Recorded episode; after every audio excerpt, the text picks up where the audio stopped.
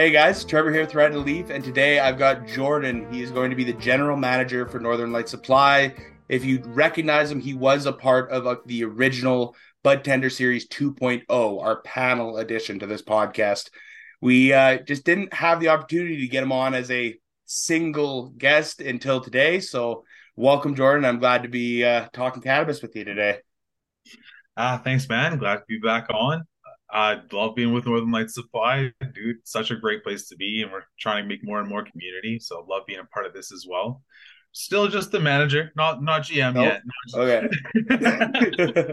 Colton's still running that, and uh, he's actually enjoying a nice time in Mexico right now after a difficult nice. time. So it's awesome for them to get away. But yeah, no, yeah, still still got the same structure there, and it's awesome though. Yeah, it's, it's such a great environment, great family team to be with, and yeah, the I love the the flexibility that we have to keep bringing all these brand new products, and it just never stops rolling, man. There's always something, always.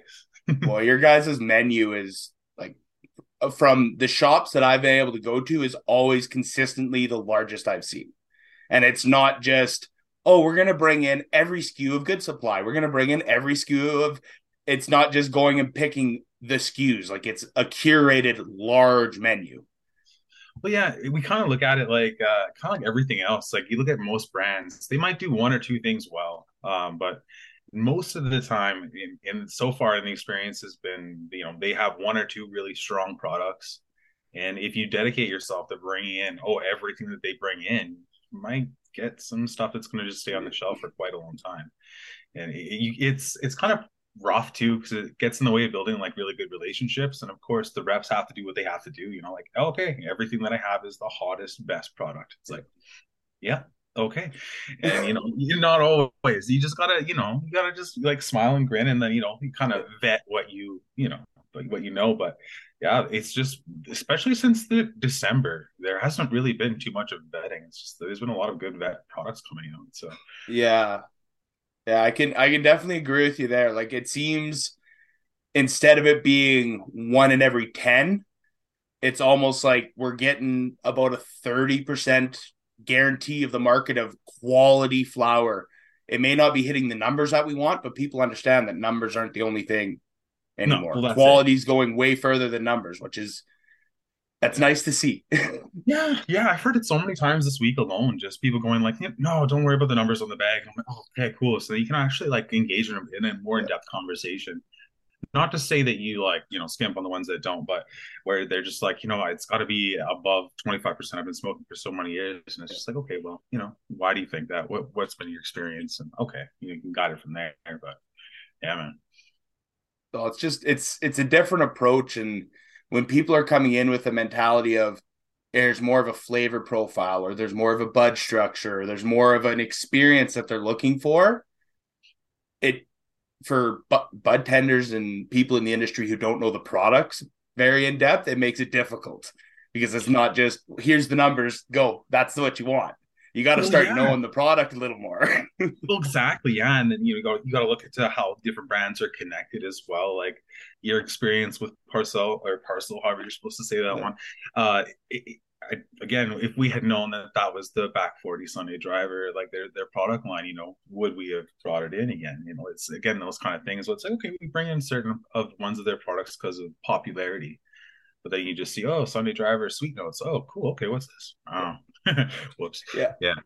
Yeah, you bring it in and you look at it and you're like, oh, should have expected this experience, right? Well, yeah, yeah. It, well, and that's the thing too is like, even though you get in so far, you want to give people second chances as well. They're like, okay, well, if you're leasing it as another product line, there must be a reason, and sometimes it's financial, you know, and that's just the nature of the business, I guess. But you know, they got to do that. But... And it, like, it's not that it's and with that parcel and just going into that in depth, it's not that it's a bad product. It's not like it's something that I would tell people to never pick up. No. But when you see a new brand pop up and on the market and it's just the rebranding, yeah. like how much is just not informing the consumer of what they're going to get? Yeah, well, that's it too. Is it they're almost like uh, it becomes a little predatory feeling, um, where it's like, okay, are they just trying to squeak one past, you know, the the uninformed person that's doing the order for the shop? and then the bud tender who isn't aware of the actual brand, and then onto the consumer who might just yeah. go, "Hey, uh, sometimes they just go literally, I have not seen that before. Interesting. Oh, great price point. Let me try that. And then that can be a trap in its own. Yeah, you get surprised too. Like uh, just today, we popped uh, a new one from uh, what was it? Uh, Disco Fish. Out of, I think they're out of Saskatchewan. Oh, interesting. Their Sin Pie. If you like purple bud, holy like it was almost like solely purple like hue red hues in there as well and then like a candy almost like the platinum grapes aroma but not quite as like in depth but we're just going again like who knows anything about this lp they're kind of still flying under the radar a little bit and uh the snozzberries we picked up almost as a on the meme just like ah oh, maybe it'll taste like snozzberries you know? Like let's see what this is actually like and again it was a little bit missing in the trim, but this is like almost like looks like it's from a different LP altogether. Like the the, the nugs have a great structure too, and that's what I mean. Like if you base them just on one product, like oh okay, you know that that's what they do. Nah, well, we know that about weed too. That's some well, all strains are different, you know. And with you saying that, and I can't remember which one it was that Kelton picked up because they had the snozzberries, and there's an I think there's a third genetic that they have on market and there's yeah, yeah, like there and Kelton picked one up, and he like he is a hater of disco fish now because of the quality of the flower.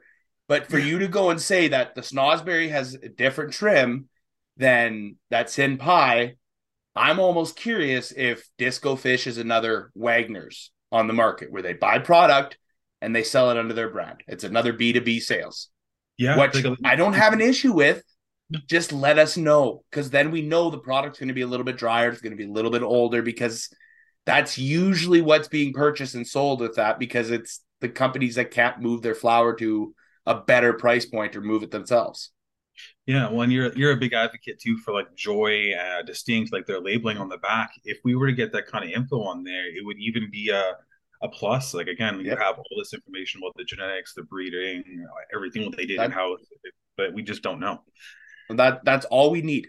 That that label in the black back would solve, I would say, 90% of the bud tender problems on the market for lack of information, misinformation that is unintended. And I specify unintended because the amount of times where I went and I did the research and one place was telling me this information, this place was telling me something else, and all three are supposed to be the reputable sources. It's like, well, what am I supposed to say? Now it's a judgment call. I'm reading it's these three. So from what I'm smoking, I'm leaning this way. Well, exactly. Yeah. Yeah. You just gotta you kind of have your your sources and that directs so many different consumers because they just pick like four or five people they listen to and go from yeah. there. Yeah. But uh, yeah, just to have that kind of info on all the products as like a, maybe a standard would just put us again so much further ahead. We'd be able to tell them ahead of time, and it would affect ordering too. But I and I oh, know like yeah. they don't do it. But you hear from uh, some of the reps that are talking to their their higher ups within their LPs, going like, you know, I've, I've been fighting for terps, I've been fighting to get that data on the on the actual package, and it's like, how is that a struggle? You'd think if you told them it would move bags that they'd do it, but you got to pay for the testing. There's all that incorporated into it. Do you want to test for total or specific terps? Yes, there's a lot of money involved in that. Again, but your consumer is going to be more dedicated to your brand if they know that consistently. But the one and that I always go with that devil's advocate, that kind of that nasty thought that goes with it. It's how many of these producers don't want to test that because they're going to see their numbers aren't hitting what they think they should be hitting. Well, yeah, and then all of a sudden they have to change what they're doing. Yeah, because they can improve, but they well, yeah. what we've doing been working. Well, and that's it too. Like you go into certain uh, growers and they'll talk about products that they're R and Ding, like in certain LPs, and like, wow, that looks incredible. It's like, yeah, unfortunately, you'll never see the light of day just because of certain numbers on it that are attached to it. And it's like, well, I don't even know if that's true anymore, though. Too like, I have so many customers coming in now that are asking for balanced weed, more CBD yeah. dominant, but they want to see it more like that Joy. Uh, what was that CBD flower they recently? Yeah, out. that that's that lemon based one. Yeah, yeah I heard a lot of lot of good things about it. I haven't tried it yet. it set a bar. It set a new standard for what customers are expecting. So like, well, I've had that. Where is it? And it's well, they don't have any cases right now, and I have this other CBD flower, but you feel it through the bag, and they're like, no. yeah, like, and that's that's exactly it for quality CBD flower. Alberta staple was Color Cannabis, sadly's Mango Haze yeah. for the best flavor and consistent nug quality with the consistent numbers. You knew yeah. what you were getting every time with that. Until Joy released this one. Until yeah. Joy released this. Now we've got a new new King Bud, but we're a lot of those mid-range THC bud, they're going to be grown and those companies are going to grow them out, but they're going to ship it out to Europe. Yeah. That's where it's going to go. It's going to go international market. Oh, that makes sense, I guess. Yeah.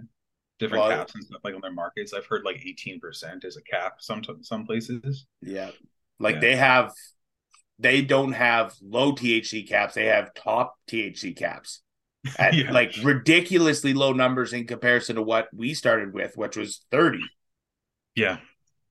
Like yeah, yeah there exactly. there's 15, 18. I well, think 15 is the lowest I've heard, which that's I honestly thinking back, I'd almost would have preferred if we had 15, 20, 25, 30. Yeah. If we were in this year transitioning from that 25 to 30 year for yeah. flower, but we get all of our concentrates and all that other stuff.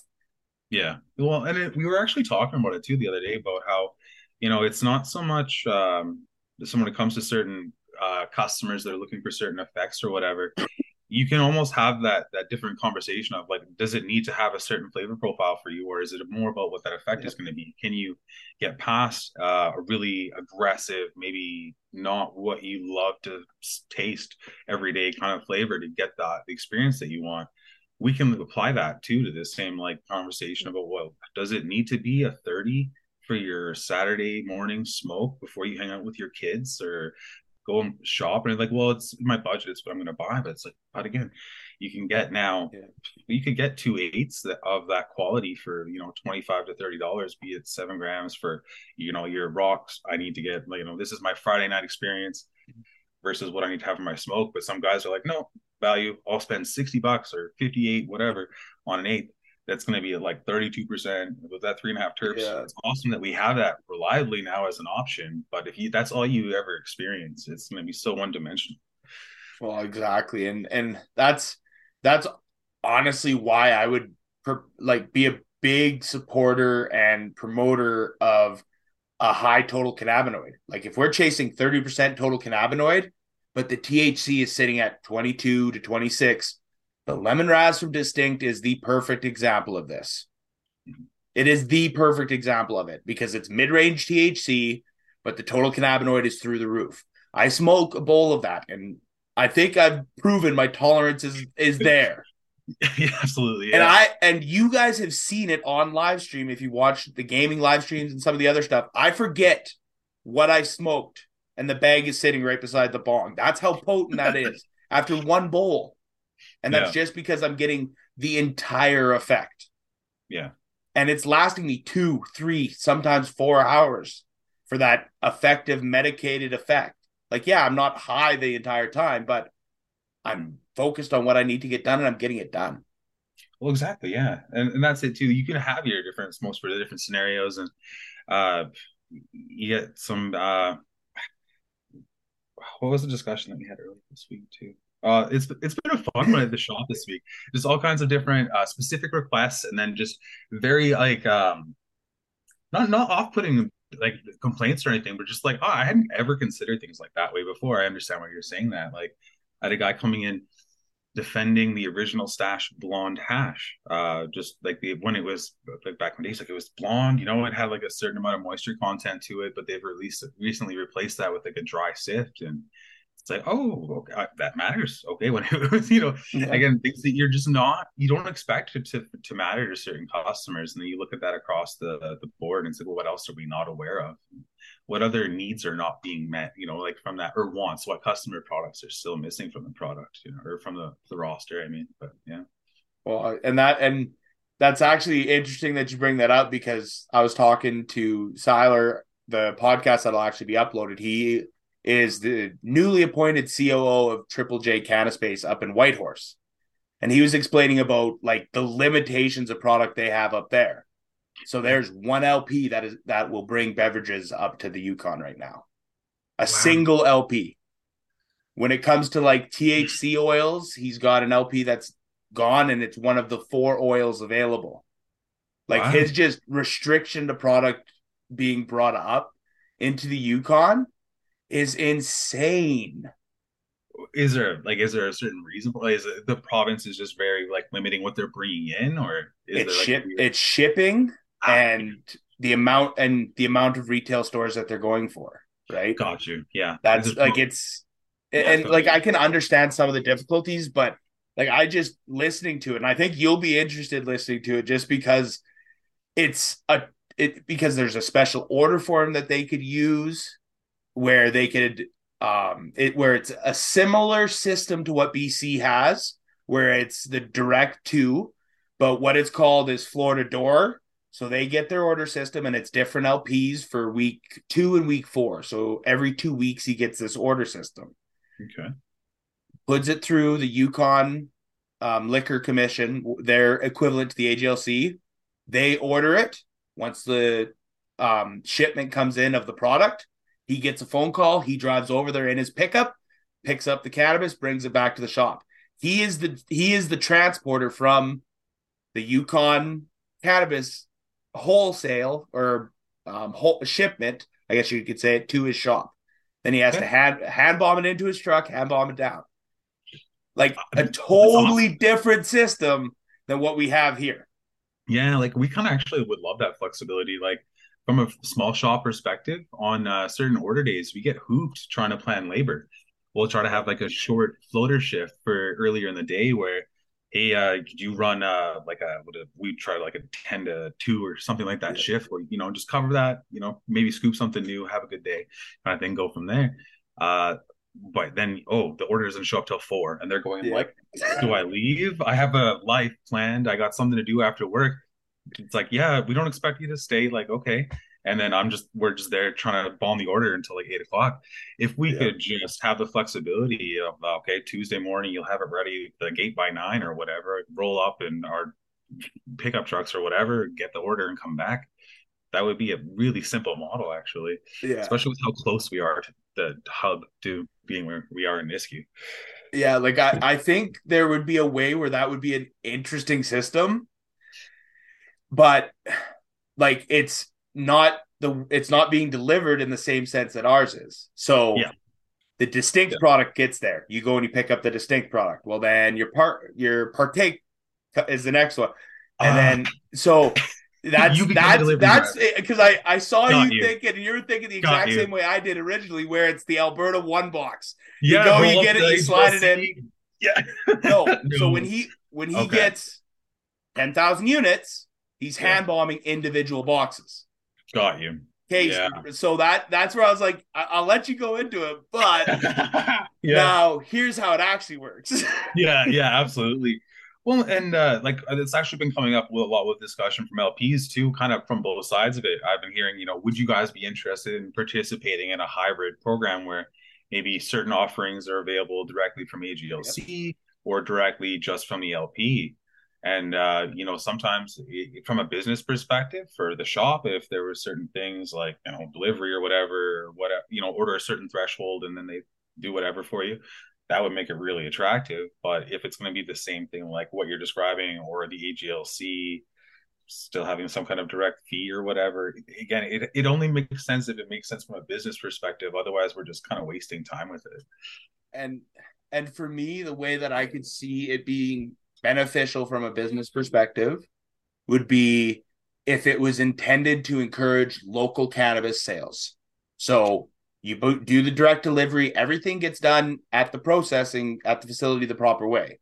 But say, let's go with Alberta Bud, uh, Partake, and Uprise.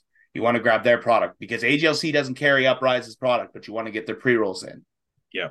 Yeah, actually, that, and that to me is a way to get them back onto the market.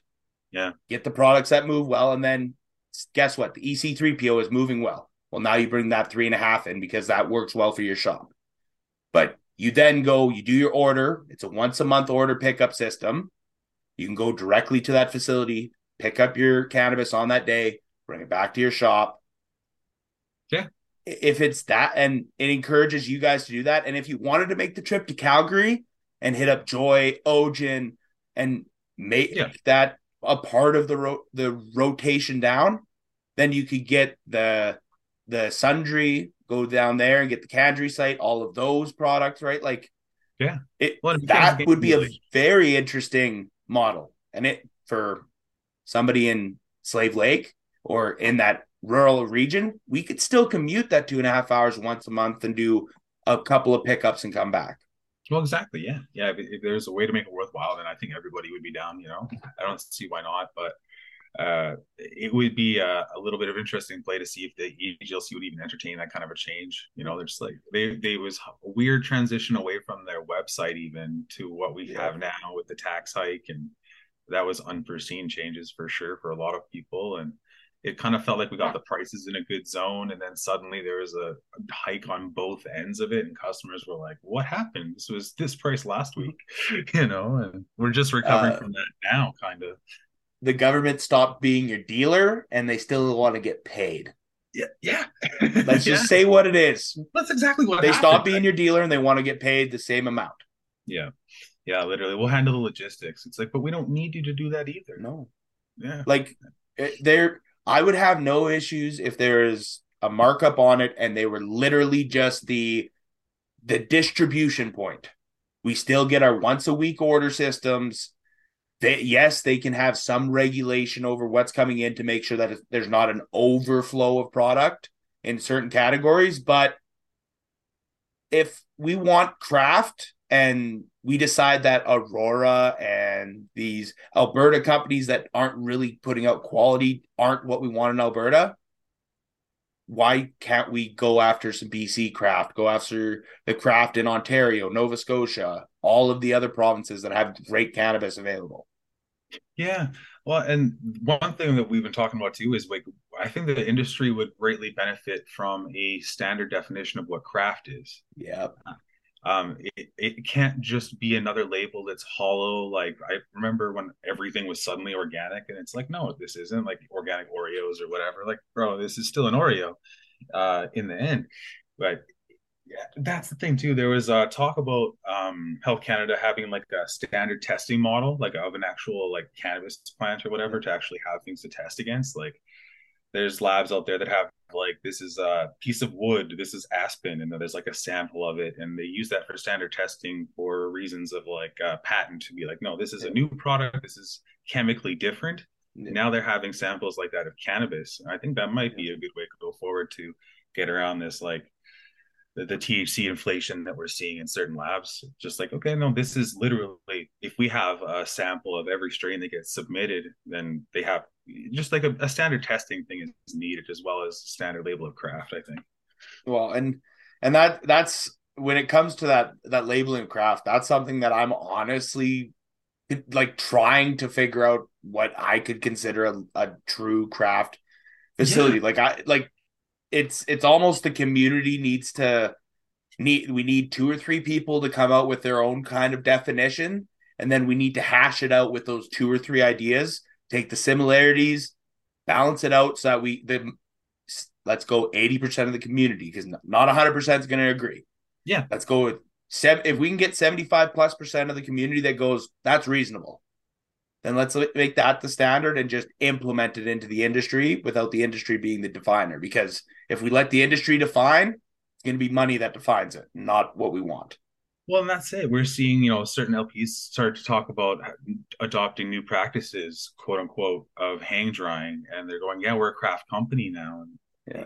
there's just more to it than that, too. And it's like, you know, if you're having a pride point being that you're not drying your cannabis on tables, on shelves, on racks, then Yeah. you probably don't come from the right mindset to get that product that we were looking for in the in the right, you know, in the uh, in the beginning, anyway. well and and realistically if we want to keep if we want to put craft as the kind of that that base level then let's create one one above that's meant for like in my opinion the companies who are hand watering not using mechanical watering that are hand trimming, hand drying, hand hanging, full plant hanging. Like there's a handful of these companies that are doing that. Yeah. That needs to be defined as a totally separate thing than under this many lights, hanging it in a cold room, full plant. The going yeah. off the OCS, that's a great separating point. But then let's have that pedestal. Now, what are we going to call that pedestal? Yeah. It, that's the thing too is like do we really benefit from further classifying and diversifying like different grades of cannabis really in the end too it's it can be subjective you can amplify like this product that you think is amazing all day there'll still be someone that thinks it's you know not for them not necessarily garbage but just not for them and is okay you know is more division the right thing but i think we just need some kind of a baseline because there's just yeah. so much customer confusion. They're like that's craft and it's $22 why don't i buy that? Well if your definition of craft is okay with irradiated then yeah. we don't understand craft the same way. Well and that and that's exactly it. Like for me i'm not i'm not going to say people who use the automated systems for watering with blocks aren't craft producers because they are just as craft as people who are hand watering it. However, we can agree that the people who are hand watering it and are doing an top level job there have a different level of knowledge about the plants, about the soil system, because it's a lot more by hand. It's a lot more intrinsic knowledge. You you have that knowledge by doing the task over and over and over and over again. Yeah. Where with the blocks, there's a lot more scientific data, there's a lot more reading, there's a lot more electronic support to where you can get your numbers dialed in. And that's just as intrinsic, but it's a different style. Yeah, and it's almost separating yeah. the two and getting both equal classification and respect. I'm okay with because just they're just as special and unique. But the people who are doing it the best should not be compared to the people who are just following the baseline rules. Yeah, well, and is it again like almost like another distinction between uh, you know what's possible in a really well run, like highly controlled uh, greenhouse versus the quality that you get from something that's uh, you know just sun grown in organic living soil. You know, they're both great products, but they have different potentials, almost that fill different niches. Like you'll see super high terps, super high THC, like gemstone almost looking quality flower uh, that's possible in a uh, greenhouse, but then you know that same genetics taken and grown outside just might look like it was hit with a weed whacker, but you know might have a way higher potential in secondary cannabinoids than what you get growing it the same way in a different environment. Well, and even like the the glandular rosin head when it's grown outdoor, there's a much higher potential for it to be physically larger. So mm-hmm. when you get rosin yields, like if it's outdoor, they almost encourage you to have one size larger micron be and use that just because it could be quality rosin heads from outdoor grown. And mm-hmm. that's just the depth of light power and nutrient that the sun can provide in comparison to in like improvised sunlight with the LEDs and the lighting systems we have. Well, exactly. We're kind of, you know, trying to work backwards from what works perfectly to what's possible to do on an indoor scale. You know, that's it. Yeah. Too. What can we simulate the best? Yeah. what can we get it to look like? Yeah. Yeah. And it's, and absolutely. And that's the thing is when you get to that point where you start getting so specific, there's so many different ways you can define this plant. And the, the question comes how many of the consumers are going to make a purchase decision based off that information. Right. Yeah, you can you can run it so many different ways. Yeah. It's such a unique interaction with the people at the cannabis store. You know, you try to what greet them and then right from there they can tell you immediately the product that they want or you know you get the guys are just like i'm here for cannabis you know i'm here for weed like oh original never heard that before excellent uh you know flower you know and right from there you're, you're almost it's it's like uh discussed in a casual term but like if you say vape and they don't know what they're wanting and they're you know maybe they were actually interested in a flower product and they just go with what you're doing because of salesmanship it, it, it's so unique and you have such a huge sway over something like not to give it too much like grandiose importance but you're like kind of tailoring someone's consciousness to either help them through the week or yeah. give them that like recreational experience which still has value. And it, it's you know uh you they can kind of get in their own way in a certain respect too of okay you know I, i'm looking for this product well. You know th- there's so many different things other than what you actually are looking for you know that might well, actually fit that.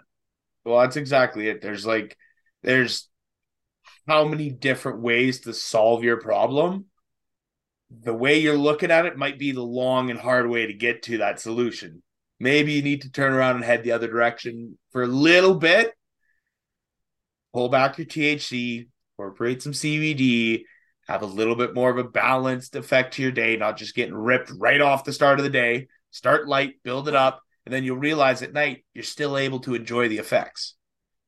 Then you start building it up from there. Or somebody who's in pain relief, you start light with the topicals and you build your way up that way, right? Like you you can have a major effect on how somebody continues to utilize cannabis based especially if it's first experience but if it's first legal experience about whether they'll come back to the legal side or not yeah and you have to listen to the really challenging ones too because sometimes you'll just hear something like, well, none of this works anyways. And you're just like, oh, okay, but you're still here. So you're going to find something or whatever. Or it all puts me to sleep in the end, anyways. And well, maybe they've accidentally been buying the same product or they've actually, you know, been looking to meet the need through the wrong vent, like the wrong avenue.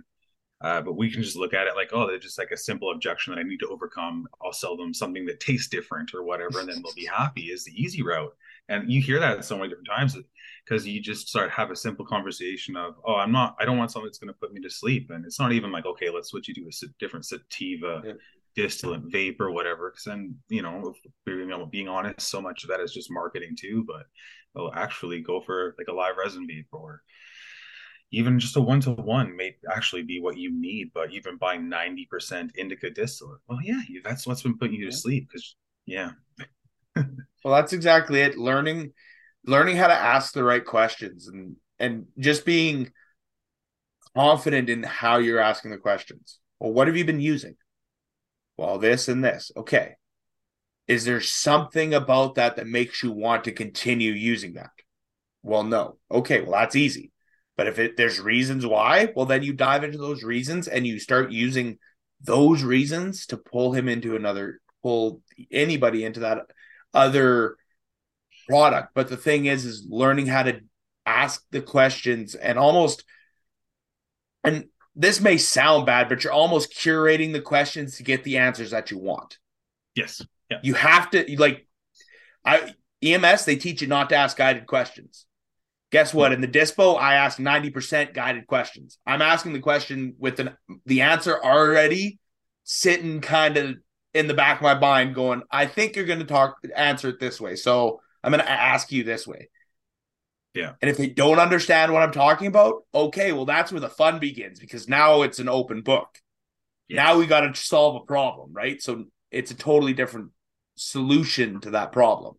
Yeah, I love that little like that spark. You feel that thing like that's engaged, where it's like, oh, this is actually another thing that I can. It's like a trigger point. It's like, oh, it's a it's a misinformation piece, or they just lack of knowledge or whatever. And it's like, oh, cool, I can fill that gap. And oh, we've gone from trying to get you a capsule or capsules to like actual flower or whatever the transition that we've made is. But then there, the customer engagement, the relationships that you built on that too it's it's sad in a way to hear like oh wow you listened. It's like oh damn are we that far behind where you know you're going into dispensaries and you're getting bud tenders that aren't even listening to what you're telling them or aren't even trying to engage you based on a need? Just like what do you want? Get in get out get in get out get in get in get out. And that's that's how some are built. I understand that. Not every dispensary wants to have the interaction around uh you know have that conversation even or even are equipped to have the space to do that uh, but again, I think more customers will benefit from trying that instead.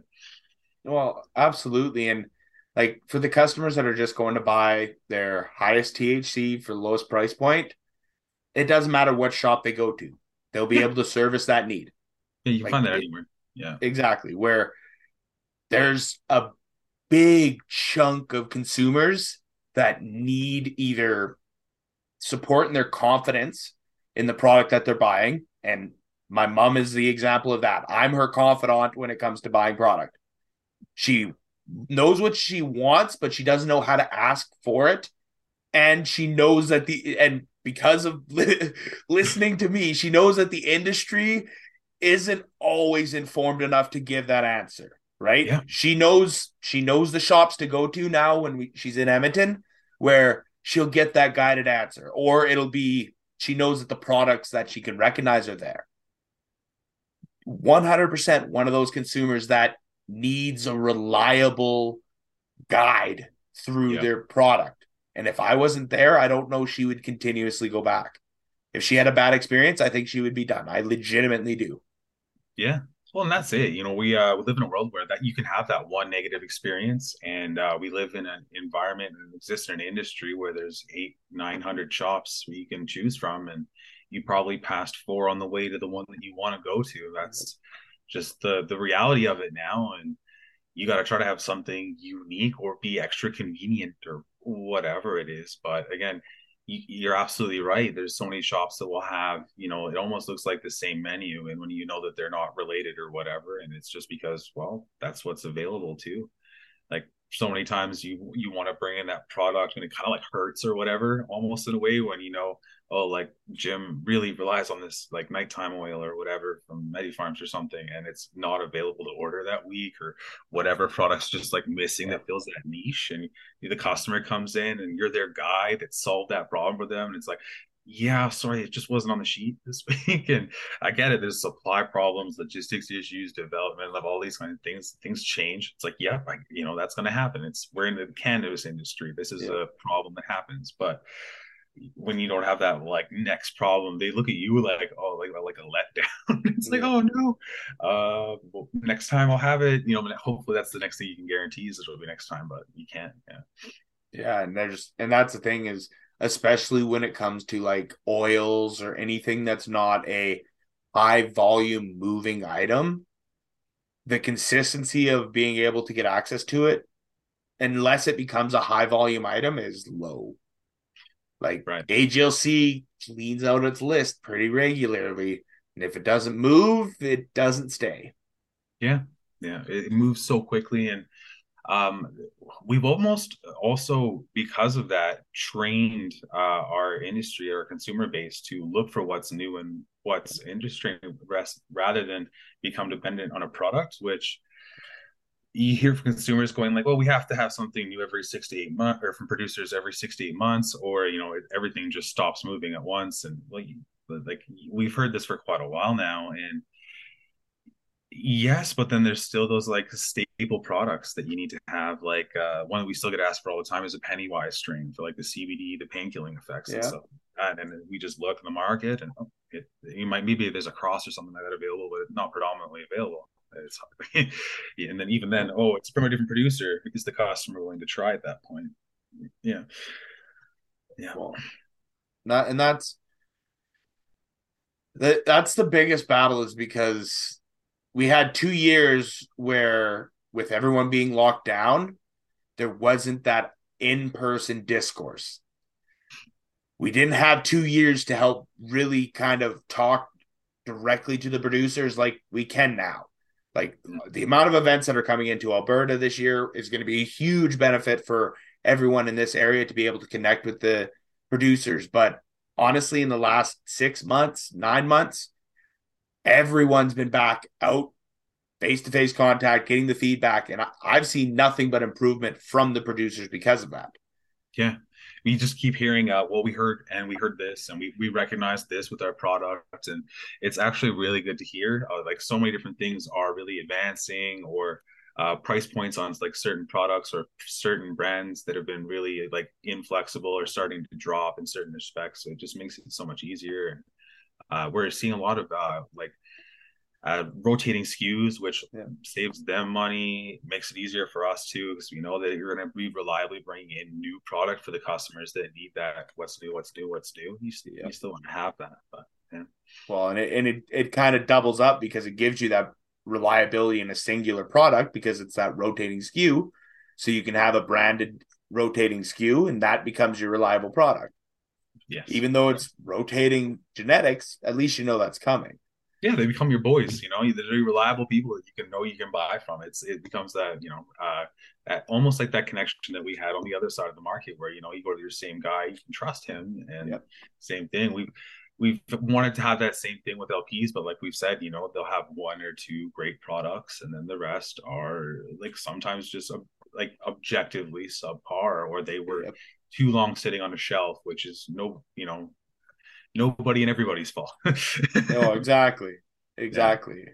And like building off of what you were saying there about the amount of changes, a perfect example of that just from what I've experienced the last couple of weeks is Distinct reached out after watching the last two reviews and that from February on, there'll be humidity packs in all their products.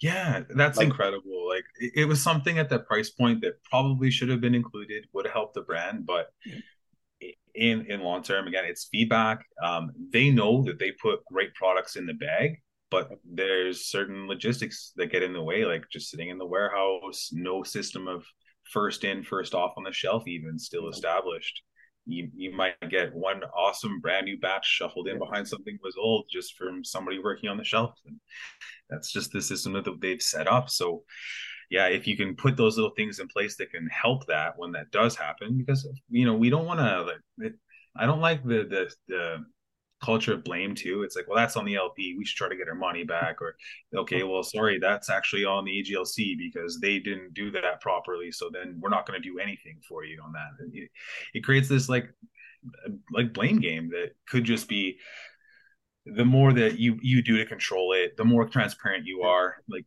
more and more brands are doing it, but it'd be awesome to see like maybe a standard again requirement of harvest versus package date too, because we've given customers a few different things that they can look for, like package dates, terpene content, you know, things like that. They can actually look at and go, okay, at least I know this isn't going to be five months old dry. I'm going to open it up to find you know something that i thought i'd never buy in a legal system. And then you know oh the next one that you bought was incredible. It was just behind the box. Like there's nothing to control it. Yeah. Uh, the the only thing I'd say is the shelving. We can put a little bit of blame on AGLC because first in, first out would be the solution to that problem. like, we'll, we'll, we'll, everything else, I agree with you. Everyone can be more accountable, but yeah. the shelving is purely AGLC's accountability. well, yeah, like your uh, your review that you just put up of the uh, terp sauce from Pool Boy, yeah. with where you saw it all crawled up the side of the actual jar and then onto the lid. Uh, like that, I'm sure you're aware of like terp creep and stuff like that too. If it's literally just sitting in the humid environment that is a cardboard box for too long, it'll cause that. And it makes you think like was it shipped upside down? Like and, you know it can be literally like humidity things that again they could have controlled by having a, maybe a refrigerated section for concentrates. And then does your dispensary actually take the care? And you have to look at it like you're you're even from your shop you're spending several hundred dollars per case sometimes of these products. Why would you want want to ensure that everybody gets the best experience? By putting it in a cool at least if you can't do a fridge do a temperature controlled vault or something like that you know something like what we have but where you can actually well, put it down if you need to. What, what is it going to hurt the cannabis when it's cold? It's not like cannabis is preserved better in colder temperatures. It's not like the drinks would benefit from being held in colder temperatures. Oh wait the oil everything could be stored in subpar temperatures except for the like sub zeros temperatures except for the drinks and it would benefit us yeah. The oils and capsules, okay, we maybe have a have a conversation depending on whether it's winterized or not, because if it's winterized, well, it, yeah. it's already cleaned out. Yeah. So realistically, but then, AGLC has the ability to provide a ultimate level cold storage system for the cannabis, the pre rolls, all of that stuff, and then that benefits everyone. Then it and it, guess what? If it's sub zero, it doesn't matter if it's six months old sitting in their case because it's six months of frozen. It's protected. Yeah. Yeah. The LPs might have to increase their packaging for Alberta because of that. I don't think it's going to hurt. No. Again, if it's going to benefit the end consumer, then it's got to be the, the way to go. And yeah. it's some of these things just seem so uh like there's just no logic applied. Like Uh, summertime comes, they send out this big email. It's like, yep, uh, just so you know, you'll start to see temperature yeah. uh, pucks and like these freezer packs in there. Please yeah, make sure you gonna... save these because they have to be returned and all these things. It's like, okay, yep, no problem. And then yeah, I was just going to say, do you with? get the water bags in your shipments? Well, yeah. Like, what's it going to show up with, right? Oh, they're going to be protecting my diamonds, or they're going to be protecting. No, dude, it's in with the chocolate. The, the three ninety nine bang chocolate gets freezer protected, but the sixty nine ninety nine rosin that actually needs a specific environment to survive in, nope. Yeah, like why are we going to have lack of products then if we're not going to protect them? Yeah.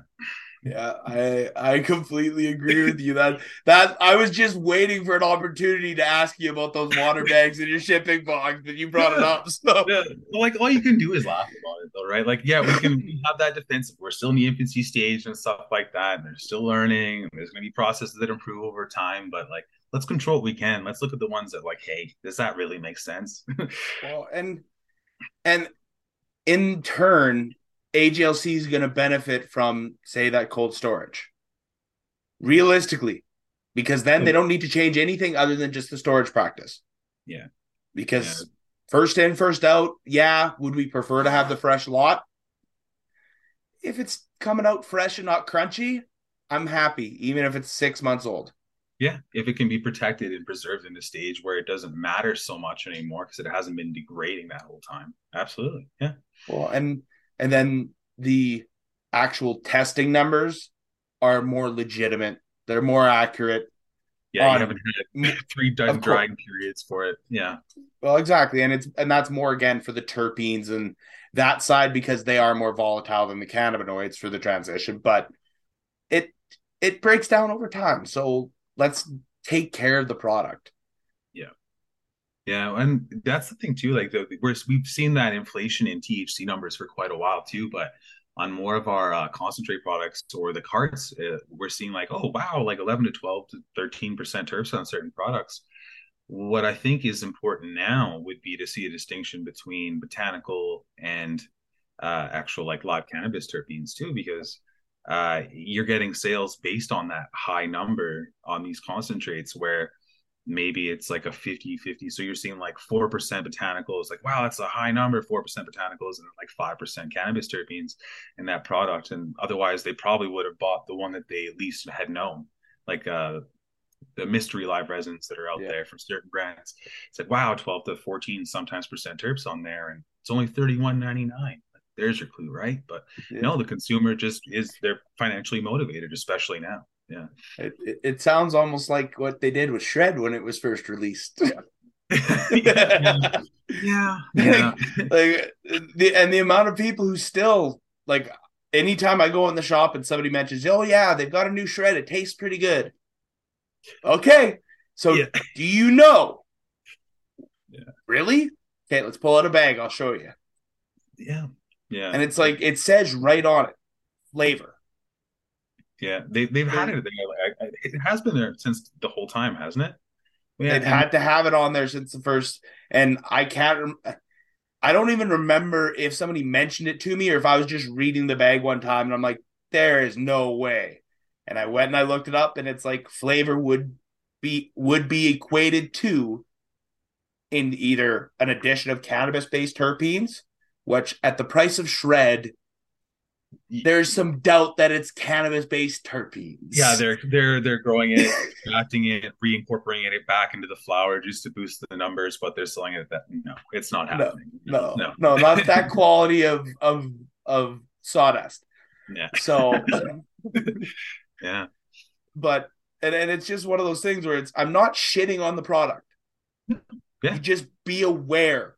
Okay, I am shitting on it a little bit, but be aware of what you're smoking and yeah. i i don't care if you choose to smoke it right? Yeah. like i'm you i've hyped up milk product but yeah. it's quality milk yeah well, i don't like shred. Yeah well that's it too. Like you can have that distinction too and now that we're at this stage you're seeing some even organic uh you know like living soil grown milk products that are challenging the price point of them as well and you know maybe it's not always for the best financial reasons but at least it's available you know. You got to worry about the lps sometimes when they're starting to offer that but again you know they got to do something to clear through the product so. Well like that the the direct competition to shred for me would be common ground.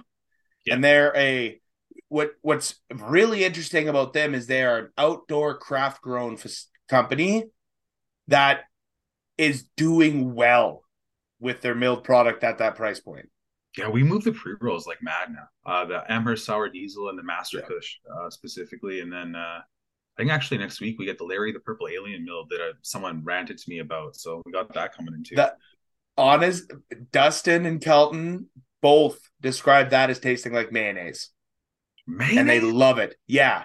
Okay. All right. They they love it, and I, will be honest. It's not it, the Larry the Purple Alien wasn't my favorite of the three. Mm. Like I was, I enjoyed um, the Master Kush more, but it has that cushier kind of a peppier ter- tone to it. Like it's just more my flavor profile. Yeah. Larry is really light. Like newer smokers, you could give it to him and go, it's gonna be a little funky, but it's not like the GMO from Partake where they open the container and they're like, "What the hell is this?" exactly right. Like it's it's manageable. It's a manageable yeah. funk. Yeah. It's about 30% of what the GMO is at, I would say. yeah. Well, that's it too. Like, again, like, there's a market for all of it too. So, you know, you want someone that has a, you could describe it as like a classic smoke in a mild way or something like that. And they'd be like, oh, okay, yeah, I'm on that. Yeah. Yeah. And the, the style of grind and the price point on it, it's, it's hard to beat. Yeah, well, that's it too. Like you're seeing that those options. Uh, we've seen uh, Homestead and, and Good Buds now doing the same thing, and again, like the, the quality on it, people going like, wow, it's what was it? We had the uh, blue orangutan at like 27% high terps. People were blown away by the quality in that. From your regular shred buyer, when you get the opportunity to put them on something like that, when now you can because the prices are closer. Again, that's like one of your doorways into getting them to buy. I'm going to say it, real flower. You know, when you yeah. get them buying like a, you know, your first quality eighth or something like that. Again, uh, there's people that um I, I don't I know some people aren't comfortable with like the alcohol parallels, but some people will never buy anything beyond their white claw. Like that's their yeah. favorite experience. They'll buy that week after week, and that's what they'll love, and that's all they ever need. That's cool. There's a market for that, but you know, there's always going to be people that want a little bit more, something a little bit more specific, even like just for one need. Well, exactly. There's there's I'm the extremes where I want the highest quality of every essentially every category but I'm just as fine tooth of a portion of the industry as there is the person who's fine with just getting their Tweed, Baker Street, and ginger ale. Because we have a customer like that in Slave Lake. She that's all she has. That and sips of her daughter's vape cart. Yeah. She is my alternative in Slave Lake. yeah. she's the complete opposite of me which is there needs to be somebody there to to be the yang to my yin right yeah exactly yeah yeah you got to do it all yeah and that, and it's and it's funny how there's that blend of consumers out here but when it comes to the mill the amount of people who either price point wise just look at it and go oh i get so much more flour to it or they just don't understand that there's more to it, right? Like going into the with common ground, you can get four different genetics that are going to hit you four different ways. Or even going into that next step where you've got like some of the milled products that are coming out with B Blunt Collective and their lineup for the half ounces. And then with Partake coming out with theirs, which is even the next step higher, where like you're going for someone like me, I look at that 14 grammer, I'm like, oh, I'm going to be stuck in my camper for five days. Guess yeah. what? That is way more convenient than me buying two or three ounces. I can buy that. I can buy a seven of the common ground. I can buy, then I don't have to worry about my grinders. I can just bring my bong and go. Yeah, exactly. Yeah. Well, that's it too. Like, yeah, have the convenience factor for when you want to go out and about. There needs to be something for that. You need to have like your your six pack essentially that you can go camping with. You need that for cannabis as well. Yeah, like we're starting. I love that change that actually happened to drinks. I'm really excited for that this summer too, where you can now get like 48 or 67 or what is it, something like that, depending on the size of the actual can. Like we had so many people that were asking that last year, like, "Hey, I'm heading out with a camper. Like, how many times, how many laps of the Henday do I need to do to fill up my camper before you know before I go to the actual parking ground or whatever. Uh, now to be able to buy, you know, like a flat of them essentially, if your dispensary is set up to do that, it's again another flexible aspect that just wasn't there before. And then, well, for even someone like me, hey, can you order a case of each of the green monkeys? I need to restock yeah. and do pre-orders because that is that is that would be the way to do it if yeah. you guys want a singular case or more, we you have to let us know before the order date, and we'll order it and we'll set aside for you. You burn us on us on it once, you don't pre-order for you anymore. You got to come in and take your chances to see if we've got the beverages. Yeah, I'm surprised we haven't seen like the Red Bull pack yet, or like the four yeah. tall cans, or the six pack, or so. I'm sure it's well, coming. Well, but... we had the, we did have the four pack from Tweed, the oh, grapefruit, yeah. but they didn't sell. So who would follow up with something like that? And yeah, honestly, like if somebody was gonna do that, it should be um, Sweet Justice yeah. or somebody that has more of the pop style and flavor, and yeah. do a multi pack, do a four pack multi pack. Your grab and go. Yeah. it would do very well. Or a CBD THC, right? Have your morning, evening stuff like that would be probably you need to probably see like a price adjustment to make that six pack more viable too. But again, just to have those options for people, I think that would be the way that it's going to. But, yeah, it it will be interesting to see if there is a price change with, especially with certain beverages, because I could see certain ones almost being transitioned to be sold as large quantity, like right. the Baker yeah, like, Street and the Houndstooth. I could see those two being switched to six pack or dozens only. Yeah, exactly. Especially when they have the lower cannabis content, I could see you know the the provinces getting on board with that much easier than here's your six pack that contains sixty milligrams of THC.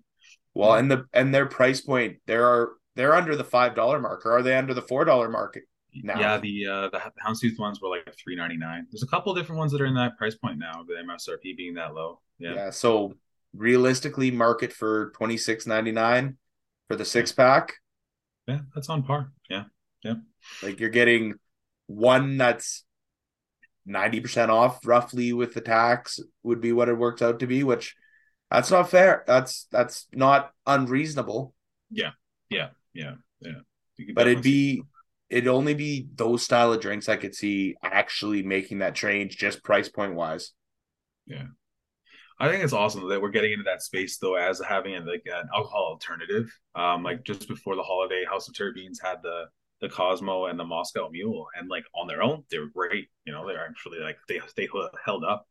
The more options that we have like that, the more you know we can create that as an alternative because a lot of people are looking for that. Like we had a a big uh, customer base that was looking for cannabis drinks as an alternative, but the size restrictions of how many they could come in, like uh, it almost creates the same scenario that they were in before of going to the bar every day. They got to go to the dispo every day to buy their cannabis drinks if they're looking at doing it that way. And again, the convenience factor in our modern life, if it's not there, you're not going to do it. So they, no. who knows? You know, they could have gone back the other way. well, and that's exactly it. And it's or going out camping. You're buying the beverages for your drinks because your friends are going to get in the food, right? Like there's there's so many different reasons and especially when it comes to like beverages and edibles there's a certain amount of consumption that you have to do yourself and drinks you have to drink quite a bit to get to that high point. Like it's yeah. a it's a fair amount of liquid. Yeah. Yeah. Right? Like it's you got to work to get to those extremes and it's nice that people like are understanding it yeah it's exactly when we're look, dealing with the different systems like your digestive system versus just the the liver and digestive like absorption you're getting uh, I think it's something like uh, the absorption rate is much much slower over time as well when you're doing it with like a liquid format, and we deal with the same thing with oils too. Like, why does the nano make such a difference? Well, if you want to feel an actual effect, like you took something, then you want a nano. Yeah, yeah. Well, the the nano emulsified just allows it to pass into your blood bloodstream at a faster rate.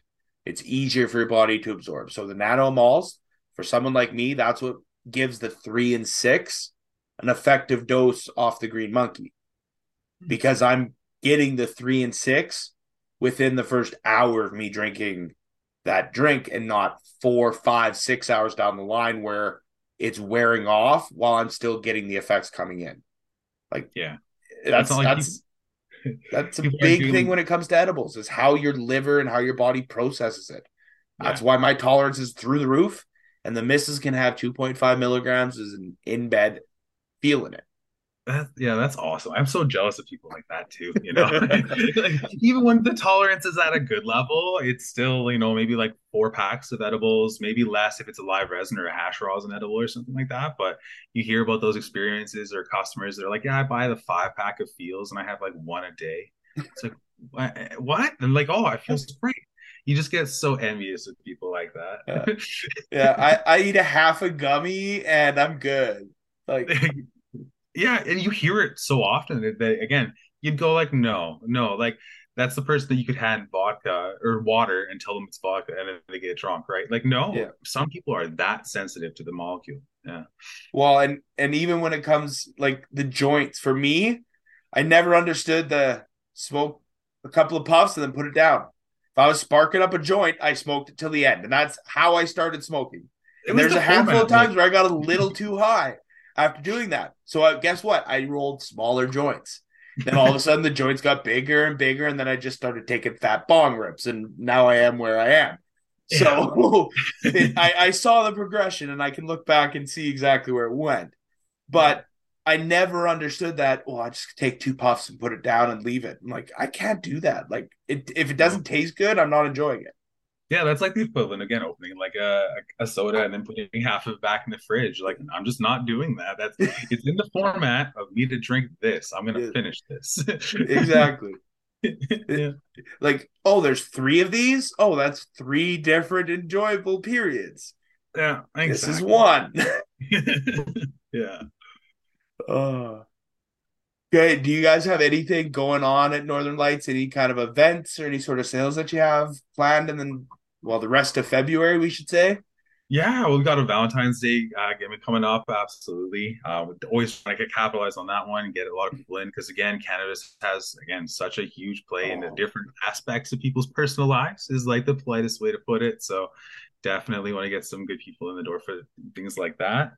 Um, and then from there, we're, we're it's really more of like a, a build up phase right now for our spring and summer events that we're going to have in conjunction with uh, like blackjacks out in their space and uh, yeah uh, doors are wide open but we're getting different lps in, involved and things like that. So it, we're going to again really take bigger steps into creating like a cannabis community and not even necessarily just in conjunction with northern lights supply. It's just you know we're going to start some more events and, and get involved in that space on our own right? So yeah very exciting time Uh, and that's that's awesome to hear because like I I'm in the same mindset right now. Like I'm looking to try and find ways to just create an opportunity for people to network. And my like for me, I would want people to if you have somebody that's new to cannabis, bring them with you. This is the style of event that you want to bring these people to because yeah. they're going to be exposed to and I don't want people to take this the wrong way, but in my mind, the way that I think is the right consumer when you're want when you're being exposed to cannabis because yeah you should see a group where it's somebody like me who's taking these stupid size bong rips or these stupid size dabs but is it losing their mind that they can articulate and they can talk? You can see what the extremes are. Yeah. But at the same time you can understand that there's just as many people who are like oh couple of puffs off this joint, I'm I'm okay. It went around the circle. I just I don't need to be part of the circle. Or yeah. come in, grab a drink, and just enjoy a single cannabis drink and enjoy that the environment of being around people. It's like, oh, there's there is no pressure. There's open opportunities because everyone will offer, but there's no pressure behind the offer. Yeah. Yeah, it's just it's like more of a welcome than it is anything else. It's just like, hey, like this is what what, what we're about. You only get uh, people into it through exposure, and if you have just people getting slammed off their faces and you know having to leave events early because they're getting too high or whatever, that's not going to build a community. And but you need to see people that are you know like you said at the high end of use that can act responsibly in a public setting. Like there's so many of the people out there that fit that actual bill but they're just again thinking that that there's still a stigma around that role too. Yeah. Just like you know, there's still a lot of people that just don't come like out about their super high cannabis use too. Well, yeah. exactly, and like even even within the industry, there's still like and it's it, and it's funny because and as my use goes up, there's times where I make comments to people, well, how much do you consume? I go, realistically, I'm getting closer to my 20 gram limit than the five gram limit I started with for my daily consumption. If you go with concentrate and and before and I always leave there a hesitation before I go, well, I also consume concentrates, which in turn consume more grams to produce. I leave it there hanging just to see if there's going to be a remark. I know with people who aren't in the cannabis industry, they can't comprehend the like the weight just it doesn't make sense. They think an, an equivalent to cigarettes. Yeah. That's that's a different mindset. I understand that. But people within the industry that goes, that seems like a lot. Yeah. It's like, oh, I haven't even explained how I use the plant. You immediately go to, well, you smoke 20 grams a day. It's like, no, no, no, no, no. I consume 20 grams a day, but there's multiple methods of consumption. Yeah, yeah. Well, and, and you there's like oh, another form of gatekeeping almost too. You'll hear yeah. it even within like the sales side of the industry. It's like, yeah, anybody I've talked to, nobody can finish this joint. It's like what budtender or sorry, like what experienced user are you talking to that won't finish a half gram joint? Like either they're blowing smoke at you or you, you, you know there's just so many different levels of experience and, and that doesn't make it a bad product that they're talking about either it, it, it just makes it harder to understand or harder to establish a baseline that you can communicate to customers when it's like, oh, nobody could finish it. So you're saying it's like super potent. Like, what does that even mean? Well, well and that's exactly it. And that's the thing is everyone's tolerance is so different. That's that's why when somebody asks me, well, how did it hit you? I would just start laughing.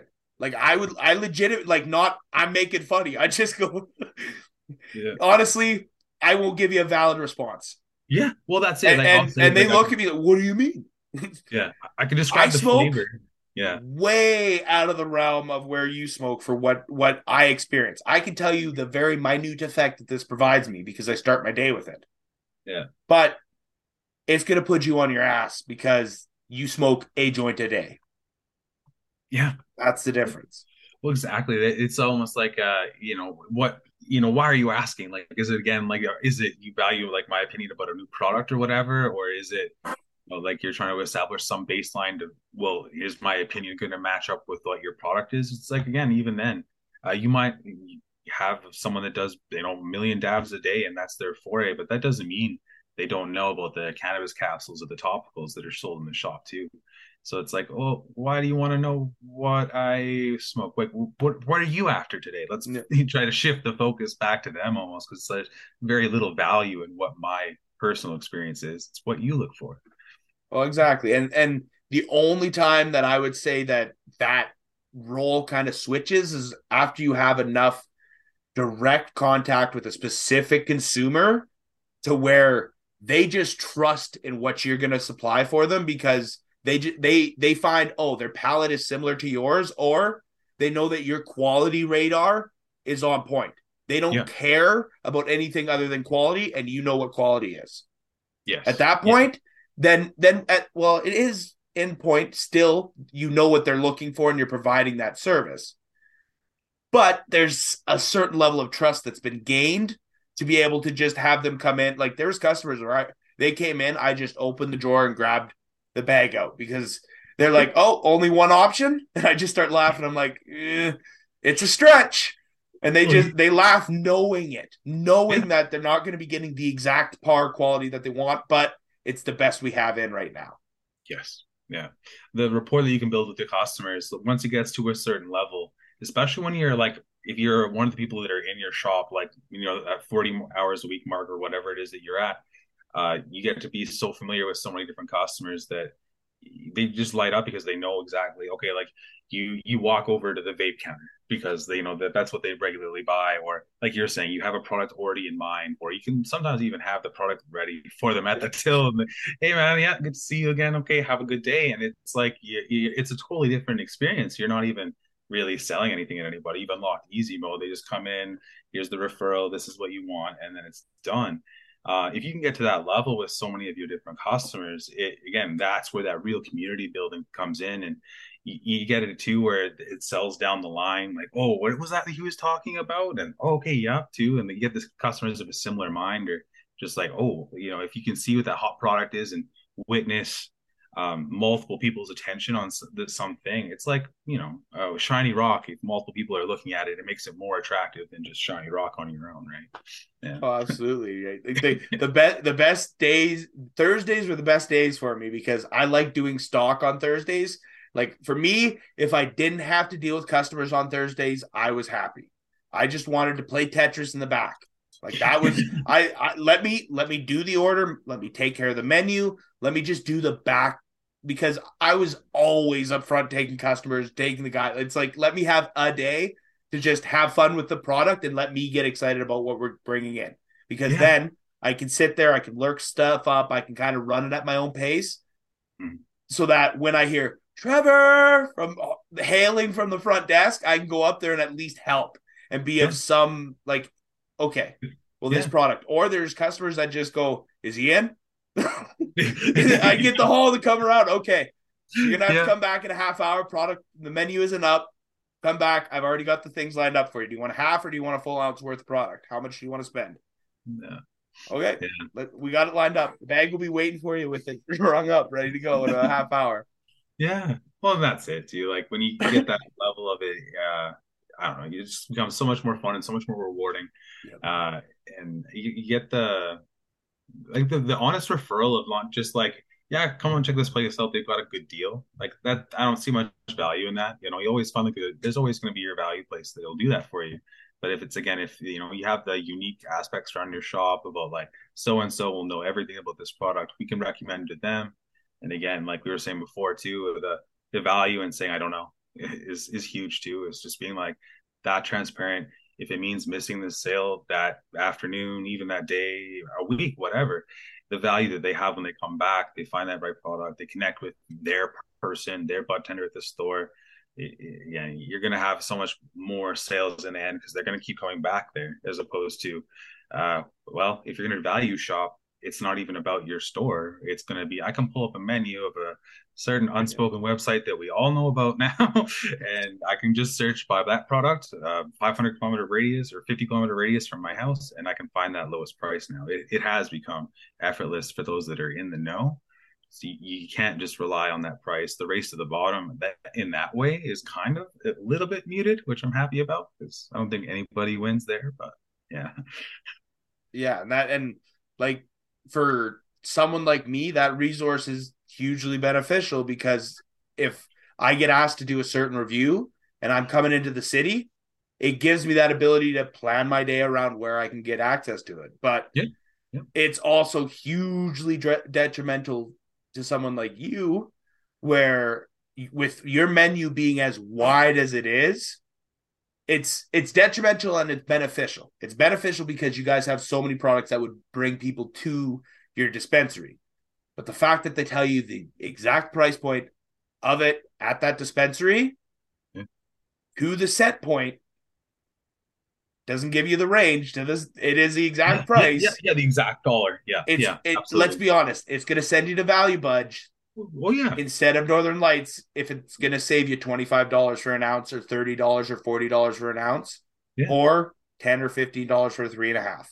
Yeah, because we're, we're all, we're all doing the percentage based math, so we're all seeing that. You know, if you have that lower markup, then of course that when you go to your larger formats or your your concentrates with that higher dollar amount, it makes such a significant difference. Where there could be shops that could benefit off just carrying those things they can make that 20 to 30 dollar difference. It's again it creates like such a huge competition that you can't really do much about. Just you gotta just tough it out. Well and it and right now it's in the products that are in the highest demand. Large yeah. quality quality quantity flower and i say both together because quality in the quantity is uh, in demand right now. Oh yeah. Yeah. And quality concentrates which are in that $60 price point you can find some in the 40 plus, but it's a craps game. Yeah. and even lot by lot, you know, if you found one, you might have gotten just lucky. You know, that's the biggest burn too is when you you get that. There was one guy I witnessed early doing it, and I almost regret not adopting his model of every time he wanted to review a product, he bought three of them. Yeah, like you get it because you can get that shiny example even in the same box of like, yep, this one was perfect, this one was basically falling apart, whatever your example want to be, right? Right, like that can really affect it too because it can explain things when you go to i had this amazing experience with this product and you go to tell a customer about it they take it home it's like dude mine was all in the lid or whatever like what you experienced it's like i swear to god that's not what mine was like they just have to trust you you have to have the rapport base like you said if not they're just going to probably go okay well they don't care what their concentrates i'll go somewhere else maybe it'll be better conditioned. yeah or you go that next step and you show them pictures of it then they come back and they show you pictures of what they had yeah you yeah. feel like a chump yeah, literally. Like yeah. you feel like you worked them. Yeah, yeah, like, yeah. There's been some really bad cases of that in this last year alone, even in the flower space too. Just like wow, you know, you want to believe that there's uh, more QA about what goes in that jar, but of course they get it put on the table, and it's someone's job to put it in the jar, and, they're like, well, if it's put there, it's of a certain quality, and you want to wonder where it falls apart, but sometimes it's just you know at the, at the gate.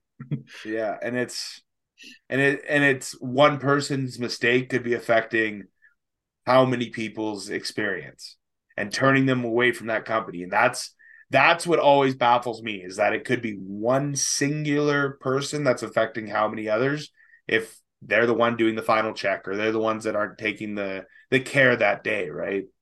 Yeah that's like the the bad apple in the bunch right? It can really really spoil things for you. Like uh yeah, you it, it, you want to have that like uh, understanding that there's going to be a baseline of what you're getting in that box, but there's so many factors that just stop that from being possible. Yeah, so you, you just kind of go like, well, last time it was awesome. You're just hoping you have the same experience, and yeah, it goes from there. well, the the only products that you can guarantee are going to be consistent are the ones that are selling out all the time, and then yeah. it's a totally separate battle.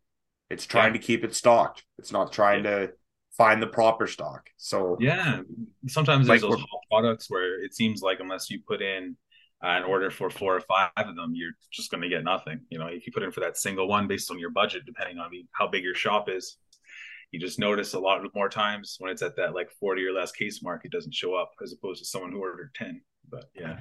Yeah. Yeah. It's interesting how instead of it being shared amongst the many, it gets distributed to the the one who wanted many. Yeah. Yeah creates again a pretty obvious environment that we're in now. Yeah. Absolutely. Yeah. Well, honestly, dude, it was a blast having you on. I think we well, we dove into a lot of just kind of the the difficulties of the industry that we have with product access and just well, especially more in Alberta, just the movement and some of the difficulties with the supply. So yeah. it's great going into that. And it's great to hear that you guys are building more of a community and events around Northern Lights. That's awesome. You have the space for it. yeah. Um, so it was great having you on, man. Definitely want to have you back on once you've got some of these events planned or once they've come through. Talk yeah. about those, see how they've uh, affected change at Northern Lights and either helped you guys out or maybe found a way to work in next year's plans, right? Well, exactly. Yeah. Like with last year with the folk festival that we, we did, we learned so much there already. And you know, we want to find a way that's more specifically about cannabis, about our specific environment, as opposed to being focused around a festival environment. So excited to see what we can do with that. Yeah, it'll be it'll be good to see what you guys are working on. I definitely would be interested in being involved and uh, helping you guys out as much as I can because it's right in the, right in the wheelhouse of what I want to do. So. Exactly, man. Yeah. it was awesome having you on, and it was great seeing you guys. But for now, cheers, and I'll see you in the next one.